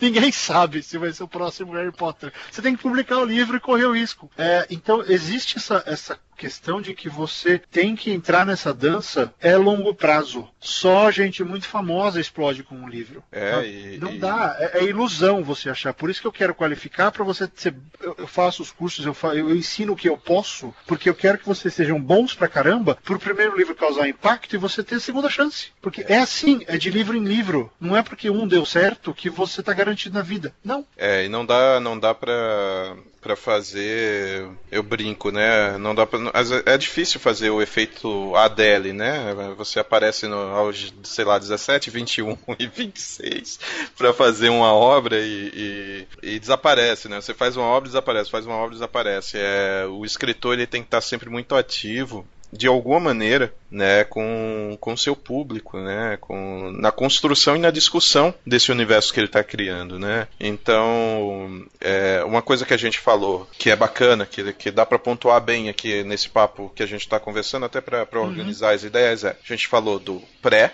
né, do que é que a gente precisa para chegar até o editor, chegando uhum. até o editor, qual é a perspectiva do editor e se você é aceito, né, o que é que o editor e a editora espera de você, né, o Tudo. que é que exatamente, é? é, em todas as etapas você vai precisar ser muito presente em tudo né? O que a editora te oferece de marketing, o que a editora te oferece de, de subsídio ali para você fazer o seu trabalho em eventos, é, enfim, tudo vai depender muito de você. Você depende, a editora vai depender de que você mobilize seu, sua central de, de, de fãs ou de, seja lá como você queira chamar, de seguidores, ouvintes, né? Ouvintes, a sua base. Você vai, é, é, você vai ter que movimentar a sua base. base. Assim. A editora vai dizer para você, olha, eu dependo muito que você movimente pessoas para ir até esse evento. A editora vai lançar uma nota no jornal, a editora vai lançar uma se nota no Facebook. Né? É, se é. conseguir, é. né? Mas assim, quem vai fazer o festival acontecer é você, entendeu? A editora, aí você deve imaginar, poxa, mas eu escrevo, a editora não faz nada. Não, a editora faz bastante coisa. Os processos uhum. editoriais é, é, são complexos, né? Você levou um original, eu acho que o Fabão já explicou isso para vocês, mas é importante reca recapitular aqui rapidinho, né? Entregou o original, vai para mão do agente, o agente faz o trabalho de vender ou convencer a editora a adquirir essa obra. A, a obra é adquirida, vai para preparação do texto tem a primeira, segunda revisão, parte para diagramação. Na diagramação é feito lá tudo que tem que se fazer, capa, faz o cadastro de ISBN, enfim. Finaliza o arquivo, vai para a gráfica, tem todo o sistema logístico, marketing, comercial, é uma coisa muito grande. Né? Ter uma editora não é fácil. Mas, mas, mas, a editora. Mas tem, e tem o mais gigante aí, né? É, se ganha bastante. Você ganha bastante quando dá certo, né? Então, é, a gente vê editoras pequenas que conseguem emplacar um título se darem muito bem, porque se ganha bastante em cima do livro, né? Dá para ganhar bastante em cima do livro. É, a grande é, questão... Quem não ganha muito, né? Vamos falar, quem não ganha muito é o autor, que é quem ganha menos. É quem ganha menos. É quem ganha menos, né? O autor e é ganha é quem faz, pouco. Quem faz toda a base, mas ganha menos. Mas, é, é, porque assim, acaba, acaba, e aí entra muito nessa questão contemporânea, né? Do, do, do livro como como um objeto transmídia, que eu estou repetindo muito isso, mas entra nisso, porque assim, um conteúdo muitas vezes acaba passando desapercebido dentro do processo. Há tanto processo, ah, comercial, marketing, editorial, produção, mão na massa, puxa o texto daqui, tira isso aqui, coloca ali, que no final, assim, o trabalho do, do, do autor foi produzir uma ideia inicial, né? Muitas vezes. Claro, isso não é verdade para todo mundo. Esse não é o caso do Fábio. Acredito se você teve aula com o Fábio, não vai ser o seu caso. Né? Você vai entregar uma obra já muito mais mastigada para uma equipe trabalhar, então é muito mais fácil para eles produzirem isso, é muito mais rápido. E eu garanto que a editora fica muito mais feliz com o seu trabalho, né? Do que pegar uma pessoa crua que não tem nenhum tipo. E as pessoas fazem cara feia na hora de cuidar desse livro, né? É, então... o editor tem que pegar o material e falar, ele vai me dar pouco trabalho. Sim. Eu, eu, eu sei, eu sei que eu não vou precisar precisar fazer tanta coisa aqui, vai ser mais rápido e o, o que esse cara me manda tá, tá acima da média, ele já tá trabalhável. Não é o cara que eu vou ter que falar pra ele, olha, você errou o verbo haver cinco vezes durante o livro. É, sim. Né? Você escreve pleonasmos, você escreve no gerúndio. Não, não vai ter esse tipo de coisa. É, você tem que facilitar, o cara tem que te ver como uma solução de problemas não como um problema adicional na vida dele. Isso, isso, isso é importantíssimo, assim, chegar já com uma boa base. E é, é nesse ponto que eu ressalto, né, assim, o, o, porquê, né? E aí eu não estou fazendo propaganda para o Fábio, não, nem, nem, nem nada parecido. É importante você também, na hora de escolher. Não, faz sim, ó, você tem que me vender, mas faz propaganda é, fazer, editor, né? não pros ouvintes. Os ouvintes já gostam da gente. Já gosta, né? É... Os ouvintes é tudo gente boa. É que é muito legal, assim, você poder ter e trocar essa experiência com uma pessoa que já está passando por todo esse processo. Facilita demais. Até para mim, quando eu recebo. para você ter ideia, eu fechei minha porta de autores, né? Eu não estou recebendo mais ninguém para trabalhar é, com, é que, com autoria. É que, eu, é que eu acusei, eu acusei, eu, eu ameacei o Bruno de morte. Foi mais é. ou menos assim, Bruno, é, é show me the money, eu vou fazer o Quan, você faz dar certo. Na hora que a gente explodir, aí a gente pega mais autor. É, não, e, e, e tem, é, assim, todo. É, é, difícil pegar, porque, assim, eu preciso de um tempo né, para trabalhar, para escutar esse autor, enfim. É, a gente não faz qualquer coisa, né? A gente não faz, ah, vamos te vender, ah, ok, oba-oba. Não, é, é, importante você ter uma relação, e volta muito o que, o que eu estava falando lá no início, da, que a gente estava conversando sobre essa construção. É, então, eu não consigo trabalhar com 30, 50 autores ao mesmo tempo. É impossível, né? É. E, Bruno, eu acho legal, vamos falar um pouquinho da como é que a gente trabalha, até o pessoal ter. Porque como já ficou claro que esse, esse episódio não é propaganda para o Bruno pegar cliente uh, nem para mim, a gente realmente está querendo. E acho que é a primeira vez que eu falo publicamente quem é o meu agente. e, e, e, e do, do, porquê a gente, enfim, o nosso esforço conjunto está demorando para surtir resultado, porque realmente existe uma metodologia por trás. Mas olha só, olha como funciona. Bruno tá lá quietinho no Rio, fazendo as coisas dele, fazendo as consultorias dele e tal. Aí ele normalmente recebe uma mensagem de texto minha.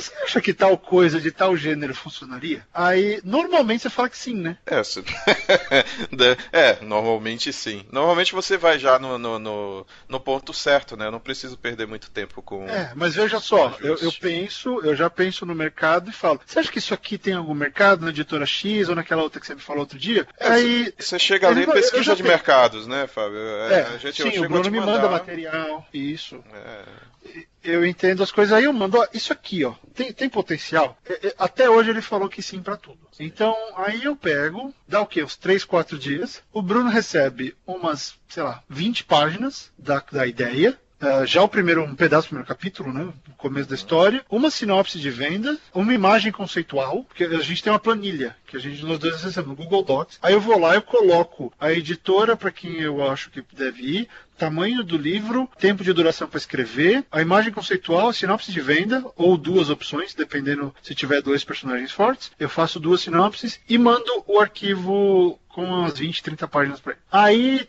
tá uns dias, sei lá, uns 4, 5 dias, o Bruno pega e escreve de volta. Puta que pariu, Fabão! mas, mas por quê? A gente já sabe para onde esse esforço vai, então eu vou produzindo coisas. Acho que no momento tem o quê, Bruno? 12 histórias? É, se não mais, né? Porque tem, tem alguns ainda que você tá, tá. Enfim, tem uma nova agora que eu, que eu recebi. Que você tem a nova, mandou. tem. Nós temos 12 materiais uh, em diversos estágios de oferta para editoras, porque tem uma coisa importante, galera. Não manda tudo não manda um, um original para todas as editoras. É, é, é um, original para a Companhia das Letras, é um original para Intrínseca, é um original para Darkside e acabou. Ah, demora um ano para avaliar. Deixa demorar um ano. Não mande para todo mundo, porque o que, que vai Olha só, de repente você escreve super bem, você manda para todo mundo. Aí a Intrínseca quer e a Companhia das Letras quer. Aí você fala, ah, mas eu já vendi para outra. Aí você vai forçar uma guerra de preços. Todo mundo vai virar e falar, não, se você já fechou com o cara, fecha com ele. E o editor vai lembrar que você fez isso e você se queima. Então não se queime. É, pega bastante é. mal. É... Pega mal. E, e, é importante ter, ter, ter essa visão, né? Assim, existem é, agências de, enfim, que trabalham aqui e são super tradicionais. Coisa de livreiro que a minha empresa, ela abraçou esse segmento e o nosso nossa primeira imersão foi por causa do Fábio Barreto, né? E a gente veio com uma perspectiva totalmente diferente, porque a gente também acredita que o papel do agente é outro, né? Eu tenho uma inserção muito grande na, nas redes de livrarias, enfim, na, nas varejistas, e tenho uma excelente inserção também com as editoras, porque trabalhei em editora, trabalhei em livraria, e faltava última etapa, né? Trabalhar com os autores diretamente. Então, uhum. o Fábio completou bem. Então, é, é, é, a ideia, na verdade, no nosso trabalho de agenciamento, é pegar e cuidar E aí é importante você ter essa ideia e essa participação do seu agente, porque o agente acaba sendo um, um, um gerenciador de contrato, né? O, o, agente tradicional, né? Ele acaba gerenciando os contratos e fechando os acordos e morreu ali. Pelo menos é, tem sido um pouco da tônica que tem acontecido. Não, não são todos, mas o que a gente faz é, a gente pega o autor, cuida de toda a parte de preparação, vende o autor e ajuda ele chegarem, a, a, ajuda o autor a chegar é, nas redes que ele precisa chegar, é, onde ele precisa ir, né? Então a gente cuida de toda essa parte de conceito. É outra coisa que a gente está mudando, né? É uma coisa diferente. A gente chega para as editoras, elas ficam na dúvida, olham e fazem, meu Deus, mas se é a gente ou é, é, é do é, Vocês vão conseguir fazer tudo isso mesmo? Né? Vamos, porque a gente chega com uma proposta de o que é o livro, para quem ele vai ser vendido, como ele vai ser vendido, o que a gente consegue fazer, onde eu e o Bruno conseguimos posicionar o livro por causa dos nossos contatos uh, de mercado. Então é uma coisa que mais ninguém faz. E a galera ainda está estranhando. Esse é o nosso problema, né? O é, pessoal está estranhando, mas olha só, na hora que virar, é, é, mas na hora que começar a virar, e aí que é a coisa do idealismo que eu falo. Na hora que virar o primeiro, o segundo, vocês vão ver que loucura que o mercado vai virar. Porque o pessoal vai começar a perceber, opa, dá para trabalhar diferente. Eu não preciso ser o cara que eu estou lutando contra a seguinte coisa. Eu não quero ser o cara que fica um ano escrevendo um livro e depois vai se comportar que nem um miserável para conseguir 5% do preço de capa como editora. Porque eu só escrevo. Se eu ficar um ano sem ganhar nada, como é que fica? Você vai viver de porcentagem que vai chegar a cada seis meses? Você não tem vida, né? Então, a nossa. Já estamos defendendo nosso peixe? Estamos, porque é importante, mas para vocês saberem, meus queridos ouvintes, gente que escreve, que tem, a gente tem que lutar a gente não pode aceitar o mercado do jeito que ele está com seus erros.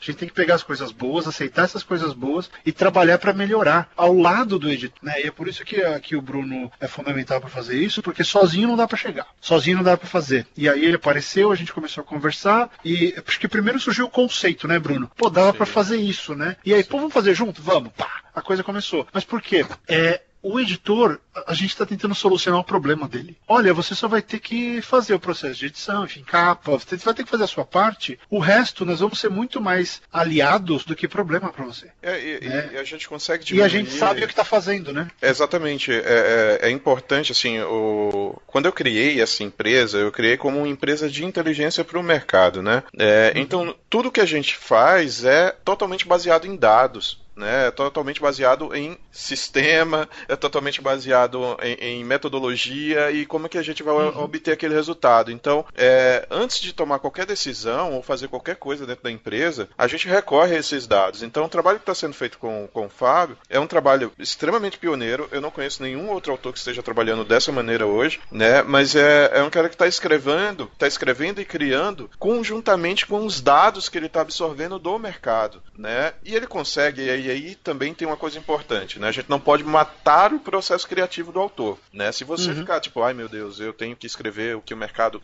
Não. O Fábio consegue fazer isso muito naturalmente porque ele é escritor. Ele é escritor. Então tem uma diferença do cara que quer ser escritor e do escritor, né? Então... Não, sabe, deixa eu colocar esse, esse, explicar direito como que isso acontece para não ficar parecendo. É, um, não, não é puxa saquismo. E eu concordo com o Bruno pela seguinte coisa, eu não tô me gabando. É só um negócio. Eu olho para os dados, eu procuro pesquisa de mercado e eu olho, eu procuro algum dado que faça sentido para mim. Olha, tá aqui é, mulheres, por exemplo, aquela última pesquisa que você me mandou. Hum uhum. mostrou que a, a, pessoa, a, principal pessoa, olha que interessante esse dado, a pessoa mais fundamental no processo de apresentação da literatura para a criança é a mãe. É a mãe, não é o pai, estatisticamente. É a mãe brasileira que mostra o livro para o filho ou para a filha e fala: tá aqui, vai ler. Olha isso aqui que legal. Então a mãe é a embaixadora da literatura na família brasileira. E aí eu fiquei pensando numa coisa assim, pô, tem alguma história que eu possa contar para a mãe? Porque eu quero que a mãe leia essa história como uma entrada para o meu trabalho, dentro desse trabalho de 12 livros que já estão uh, em negociação. É, mas tem algum que eu leve para a mãe diretamente? Não tinha. Foi o último que eu mandei para o Bruno. Eu vou escrever esse livro aqui para mãe Ela vai saber que eu conheço, ela vai achar o livro Os Dois Infantos Juvenis vai poder apresentar para os filhos. Você vê, olha o pensamento, é, tem alguma história que já tem aqui, que eu queira trabalhar, que eu possa direcionar para esse mercado? Não é assim.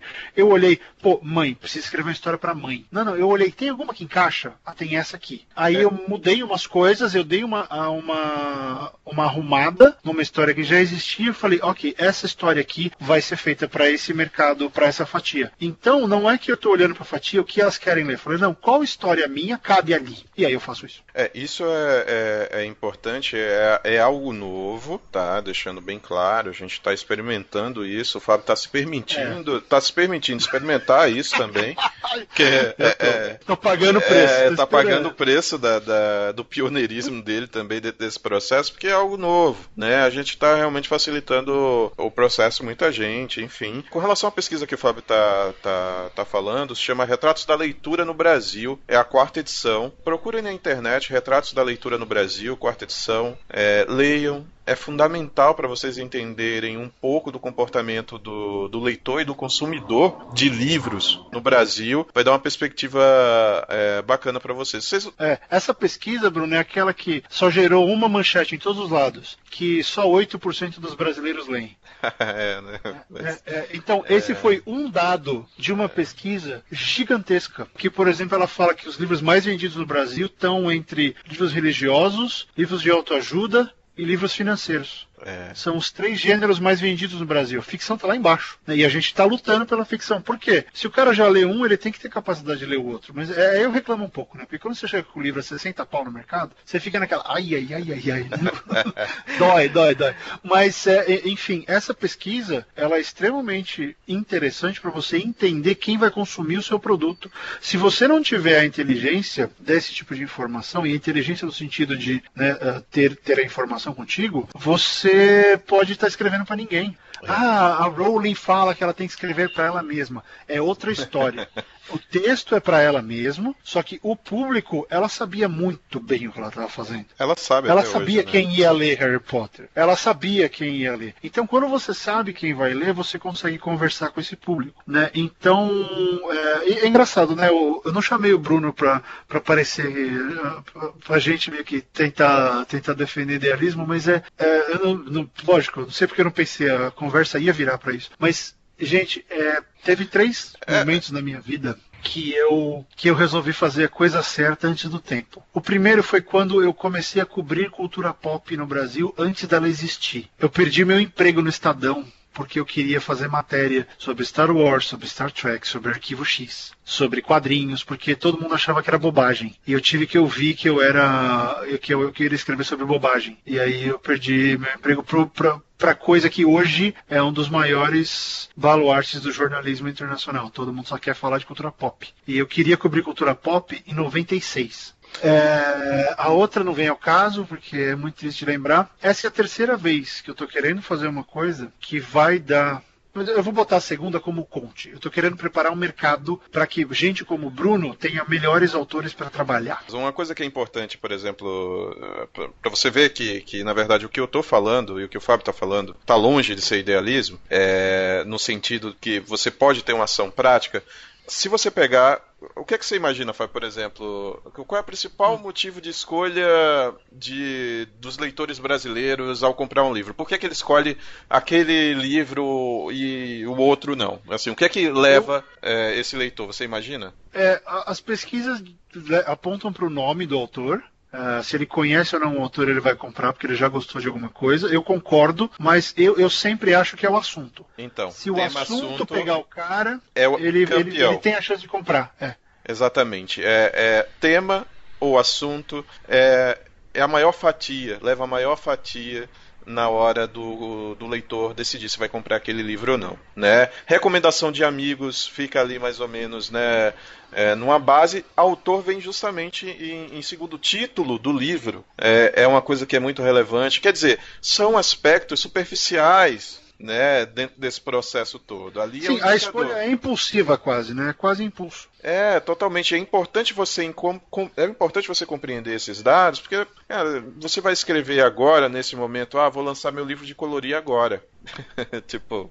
Já foi. É, amigo. Você perdeu o bonde. Mas, ó, vamos dar um exemplo prático aqui. Uhum. É, vou, vou, inventar duas sinopses agora. É, olha só. A primeira sinopse é a seguinte: uma, uma astronauta, única sobrevivente de uma nave que está vindo explorar um planeta habitável, acorda e precisa encontrar um jeito de. Ela nem vai voltar para a Terra, precisa encontrar um jeito de pousar para ter uma chance de sobreviver. Puta história legal para gente que gosta de ficção, certo? Uhum. É, bacana. Outra sinopse: uma, uma mulher que acabou de perder o emprego acaba sendo recrutada por um agente secreto para uma missão uh, completamente maluca que ela nunca pensou que pudesse fazer. E no meio do caminho eles vão se apaixonar.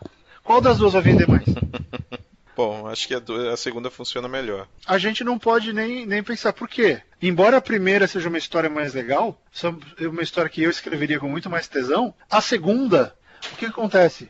Ela vai pegar na mãe que eu falei, ela é de fácil acesso para qualquer pessoa na, na, na, livraria e ela ainda vai pegar as românticas. Né? Você atinge aí três públicos, três, três, são três coisas importantes para uma história pegar. Ela é muito mais ampla. Ah, quer dizer que a gente tem que abandonar a nossa, a nossa paixão pelo gênero e escrever histórias aspas genéricas, fecha aspas? Não. É só uma questão de com quem você quer falar. Exatamente. Tem que ter para tudo. Mas olha só, a, a, história do romance, do agente secreto e da paixão, ela vai, ela vai, encostar, ela vai pegar num público gigantesco, enquanto o astronauta sobrevivente é, é, é um gênero muito menor. Né? Então, a gente tem que entender que tem que ter espaço. O Bruno falou da diversidade, tem que ter espaço para essas duas coisas, mas você tem que, na sua cabeça, tem que ter certeza você tem que saber que a segunda vai vender mais. É. Se você acha que, não, com o meu texto a primeira vende melhor, não, você está você tá sonhando. Aceita, tem que aceitar as limitações. Aceite suas limitações, trabalhe com elas. É, acaba que, que o mercado é bem claro com relação ao que ele deseja, né? Então, é, a gente tenta, claro, buscar brechas para incluir né, outros tipos de assuntos e, e, uma maneira, mas você tem que fazer isso caminhando. Bater e ir de contra geralmente não costuma dar certo. Mas, né, assim, se você quer realmente comprar essa briga e publicar coisas, enfim, é, para você mesmo, não tem problema. Eu acho que é uma questão de escolha mesmo. Mas se você quer sobreviver disso, quer viver disso, né? Tem paixão por isso, gostaria de ser lido por outras pessoas, é, é importante coletar bem os dados e agir de maneira inteligente, né? Hoje em dia tudo é feito dessa maneira. É, tem uma, uma mentalidade que eu gosto de levantar que é a mentalidade do cinema. Você. O que, que os estúdios pequenos fazem? Eles fazem um filmão super genérico que todo mundo quer ver sei lá, Paramount vai fazer o Transformers. Uhum. Ah, Transformers é ruim, Michael Bay e tal. É, é, é. Eu gosto de Transformers, cara. Deixa, então. É, eu gosto de primeiro, depois não, depois não dá mais não. Optimus Prime, lá, cara. Virou, então... virou, mas virou zona. Virou eu sei zona. que é ruim, eu sei que é ruim, mas eu gosto. É, é, é, é ruim, mas eu gosto. Então, o que acontece? Com a grana do Transformers, os caras podem fazer seis filmes menores.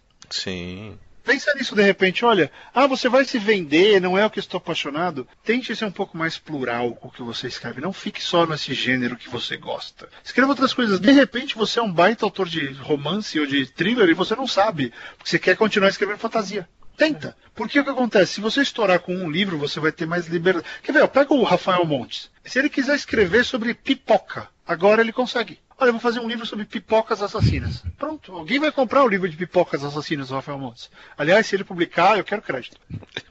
Mas entende, por quê? O cara teve um, um desempenho bom, com o quê? Um ou dois livros, deu certo, público, fez um monte de coisa de mídia, se posicionou muito bem, né, uhum. virou o novo novo bambambam bam, bam da literatura brasileira, se posicionou bem, a editora só viu vantagem. O que, que vai acontecer com ele? É, agora, ele passou, deixou de ser só um bom escritor, ele virou um escritor que vende. Ele está até ministrando um curso esse final de semana, eu acho, aqui na, no Rio. É, ele está sempre ministrando, né? Então, é, é, é o, ele está colhendo os frutos, né? Do, do bom trabalho que está fazendo. Exato. Mas então, a, a, a editora né? vê como um produto. É, vê como um produto vendável. É, por quê? Porque deu certo com um ou dois livros. Sim. É, é, ele sim. conseguiu dar certo exatamente com o que ele queria? Eu acho que sim, né? Mas ele pegou um gênero de mais fácil acesso. É, ficção científica é muito difícil. Fantasia é muito difícil. O próprio Dudu Spor, gente, ele, ele puta resultado, mas compara ele com, com, com um livro de autoajuda, ele não é nada. Né, porque os números são mastodônticos e não é nenhum demérito para ele, é só uma questão de outro público. Então você tem que achar o formato certo, é, você tem que entender com quem você vai falar. Ah, é receita de bolo? Não, não é, é uma briga para descobrir. E é tentativa e erro. Tanto que a gente sempre tenta um monte de informação. Nós ainda estamos na fase do. Os, os editores estão gostando, mas ainda avaliando. Né? Já passamos pelos primeiros portais. Uh, acho que não teve nenhum não até agora. Mas também não teve nenhum. Ah, caramba, é agora, vamos, vamos publicar semana que vem. Não, é devagar. Mas eu digo para vocês: o preço a se pagar por isso é alto. Mas é aquilo, uh, se você faz o que você acredita, você tem que tá estar tá disposto a tomar porrada até chegar a hora certa. Porque na hora que dá certo, aí você colhe bem os louros. Não é aquilo, você não tem que ser oportunista. Você não pode ficar tentando agradar só porque ah, é o do momento, eu vou escrever. Não, seja você, sabe? Seja a mulher do crematório. Ela fala de crematório de gente morta. E vende, tem público. Então, Bruno, resumindo tudo essa questão que a gente falou, Uhum. É... Não daria pra fazer um podcast de alguns dias, né? Algumas daria. semanas.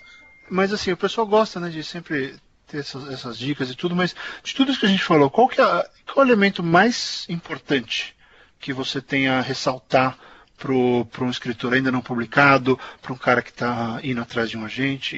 O que, que ele tem que, que ter em mente? Assim, se é para levar uma mensagem desse programa, o que, que ele tem que levar na cabeça? Olha, não, não tem só uma dica, né, né Fabão? Acho que tem algumas dicas, né? É, primeiro, escreva. Né? Escreva é, é, sem ter essa coisa de ser vendável no momento, né? Escreva para se testar, se experimente. Existem várias plataformas hoje de, de enfim, onde você pode fazer isso e aprenda a lidar com a crítica e com, com o fracasso também. Essa, essa é uma dica muito importante, é saber lidar com isso. Né? Em qualquer é negócio. Muito difícil, né? É muito é difícil. Isso é muito difícil. É, e você mas... só aprende na hora que você passa por ela. Não tem conselho, não, não tem, não tem metodologia, não tem remédio para isso. Você vai tomar um não na cara e você vai ter que descobrir como você se comporta perante isso, é. como você se comporta perante a, a crítica na Amazon que vai falar que seu livro é um lixo. Isso. E vai ter, não importa o que você escreva, o seu livro vai ser um lixo para alguém. É, um, um, um, outro critério que eu gosto sempre de frisar com, com os escritores é, é a questão do talento, né? É, tem, tem um, talento, um... talento é quando o livro não sai. Você liga, como é que tá o livro? Talento. Exatamente, exatamente, Fabão. É, Piada tem... ruim do dia. Não, mas tem um crítico da, da, da minha terra chamado Raimundo Carreiro, que eu gosto muito. É, eu sou de Pernambuco, tá, gente? Eu falo da minha terra porque eu sou de Pernambuco. É, lá, é, é lá de cima. Lá de o, cima. onde eu tô agora é lá de baixo. Vocês é, estão tudo embaixo. E ele fala justamente isso, né? Que talento é talento né? Que a escrita é uma questão de prática, a escrita é uma questão de refinamento, leva tempo para lapidar esse é, é, é, é esse talento que não existe, né? É uma é uma ferramenta, é um modo de se expressar, então você precisa exercitar. Então a dica que eu dou, principalmente é escreva, escreva, escreva e você vai falhar, você vai fracassar, inevitavelmente, diversas vezes, isso é natural, mas aprenda a lidar com isso. Se você souber lidar com isso e continuar escrevendo, não tem como dar errado. É, é, tenta aí, assim, faz, escuta de novo esse programa, vê as coisas que o Bruno falou em relação a, a como localizar o agente, o que esperar de um agente. Uh, encontre o agente que vai te beneficiar. Não é só aquele que, ah, esse cara está disposto a pegar o meu trabalho. Mas ele vai te ajudar ou ele vai te prejudicar? Né? A decisão tem que ser a partir do seu momento da, da, sua necessidade agora. Eu acho que tem hora que você precisa de um agente, tem hora que você precisa de um editor. Sim. Ninguém, pouca gente vê a função do editor independente, do editor por fora, como viável. Não, às vezes é, você vai trabalhar no texto, você não precisa do agente. O agente é o próximo passo. Contrata um editor. Imagina, o cara que né? vai mexer no seu texto. Tem gente famosíssima, assim, não vou nem falar nomes, enfim, mas que contratam pessoas é, para corrigir seus textos. Né? É, é justamente é o papel do editor. Ele tem a editora, tem um editor na editora, mas ele paga um editor ainda por fora né, para obter é. conselhos. É, claro, é muita grana e tudo, é, mas assim, vai, vai com calma, porque é. eu acredito que nós estejamos vivendo um momento de muito desespero, que é a ideia da pessoa, do jovem escritor, de que ele tem que ser o Christopher Paulini e tem que publicar o primeiro livro aos 15. Né, que você tem que fazer sucesso aos 17, senão você falhou na sua vida. Mas você só dá certo no ah, Eragon, né? É, no Eragon dá certo com, do, com três editores, né? Reescrevendo é. o livro inteiro. Mas enfim, é, é, o que, que acontece? O mercado, por causa de alguns casos de algumas exceções, o mercado criou a ilusão de que você tem que ser um escritor uh, de talento aos 21 anos. Você não tem obrigação nenhuma de saber escrever super bem na cidade. Você não viveu o suficiente. E hoje eu digo isso no áudio dos meus 37, sabendo que hoje eu escrevo mil vezes melhor do que eu escrevia quando eu tinha 21. E quando eu tinha 21, eu tinha certeza que eu era o melhor texto da galáxia. Eu não era. Eu estava errado. Eu estava errado por quê? É, eu estava deixando. Eu escrevia bem. Lógico, enfim, uh, quando você é treinado no Estadão, você eventualmente vai escrever bem. É aquela coisa que a juventude te dá. Certeza de que, ah, eu sou fantástico. Desce, dá um passo para trás e olha, eu posso ser melhor. Então, seu, seu livro não precisa sair daqui dois meses. Seu livro pode sair daqui um ano. Só que você, se você se preparar, estudar, e eu não falo isso por causa do meu curso, vocês sabem disso. Meu curso só tem dois por ano, então procure outras coisas. Parece que abriu um curso de escrita criativa em Porto Alegre. Primeiro do Brasil, universitário, veja só. Primeiro do Brasil. Não tem, ninguém liga o que a gente faz. As escolas não ligam. Abriu um, finalmente. É, que tenha um em cada estado, pelo menos, daqui cinco anos. Mas enfim, se prepare, leia mais, entenda que quanto melhor o seu texto, ou quanto mais você tiver a agregar, como a gente falou aqui, melhor chance o agente vai ter de vender o seu livro, melhor o editor vai receber. E aí eu, eu não sei quem foi que falou, se alguém souber o crédito me fala, que eu, eu coloco no programa, que é o seguinte, você é mais do que o que você escreve. No começo você tem que ser tudo, você tem que ter a sua imagem, você tem que ter os seus leitores ou os seus seguidores ou o que for. Você tem que agregar valor. A sua história é um modo como você faz para representar isso. O seu dia a dia é quem de fato vai sedimentar quem você é, porque é o seu dia a dia que o editor vai ver. Ele vai procurar o que você fala nas redes sociais e não é para ser chapa branca. Não estou falando para ser bobinho. Não, seja você, mas seja autêntico. É isso que eles querem ver. As pessoas vão querer consumir essa pessoa, o que ela faz, o que ela está escrevendo. Então, permita com que tudo que você acredita para um livro permeie a sua vida, que as pessoas vejam isso e vejam isso como uma forma boa. Então, assim, seja legal, mostre coisas legais, agregue valor. Isso você consegue fazer. Isso qualquer um consegue fazer. A partir do momento que você bote isso na cabeça e, e, e aceite que essa é a realidade ficar atrás do, do Word só não, não dá mais muito certo. Né? Porque, o, o, inclusive, o agente, né, Bruno? O agente vai falar, pô, esse cara vai ser fácil de trabalhar ou vai ser impossível de trabalhar? É, Totalmente. Ninguém pega a causa perdida, né? Então transforma em uma causa boa, com esforço, com textos, com material. Escolhe o seu jeito. Sim. Né? Faz o que você achar que cabe melhor. Brunão, onde é que o pessoal te acha nas redes social medias? Ah, é. Bom, é só. Todas as redes sociais é a mesma coisa, tá? É I de igreja, Bruno Mendes, tudo junto. É, é Twitter. E Bruno Mendes. E Bruno Mendes, facinho, pronto. Você já criou. É o I, Bru... I Bruno Mendes. Exatamente, I Bruno Mendes. É... Vocês me acham aí no Twitter, enfim, LinkedIn, que eu uso bastante. Site, então... né? Coisa é, é, tem o coisadelivreiro.com.br. É... Eu tenho a minha coluna lá no site especializado de mercado, na verdade é o maior site especializado, só tem. Acho não, deve ter outros, enfim, mas. É, mas o Publish News é o, é, é, o site. Aliás, se você quer ser escritor e você não lê o Trade, é. que são as especializadas, você está perdendo o bonde.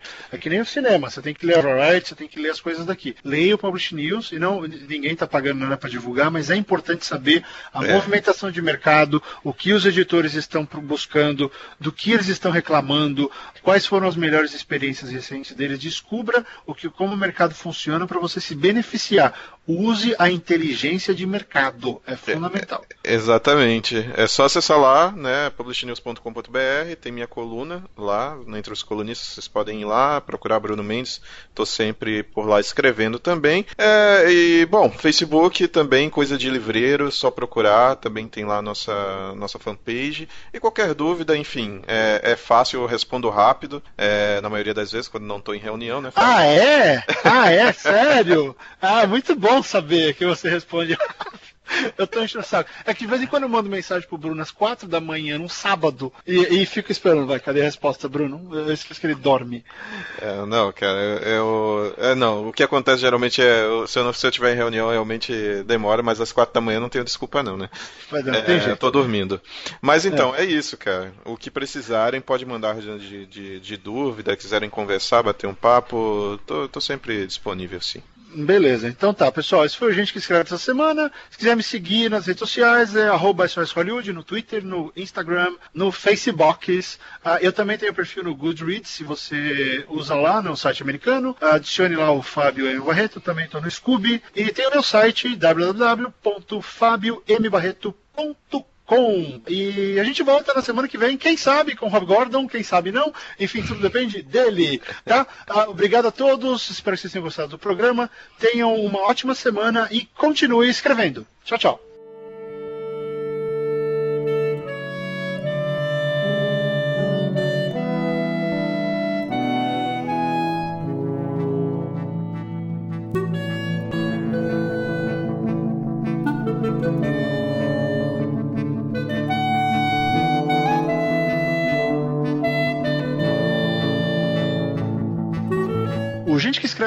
Podcast semanal feito por escritores e para escritores. Ele é apresentado por Fábio M. Barreto e Rob Gordon.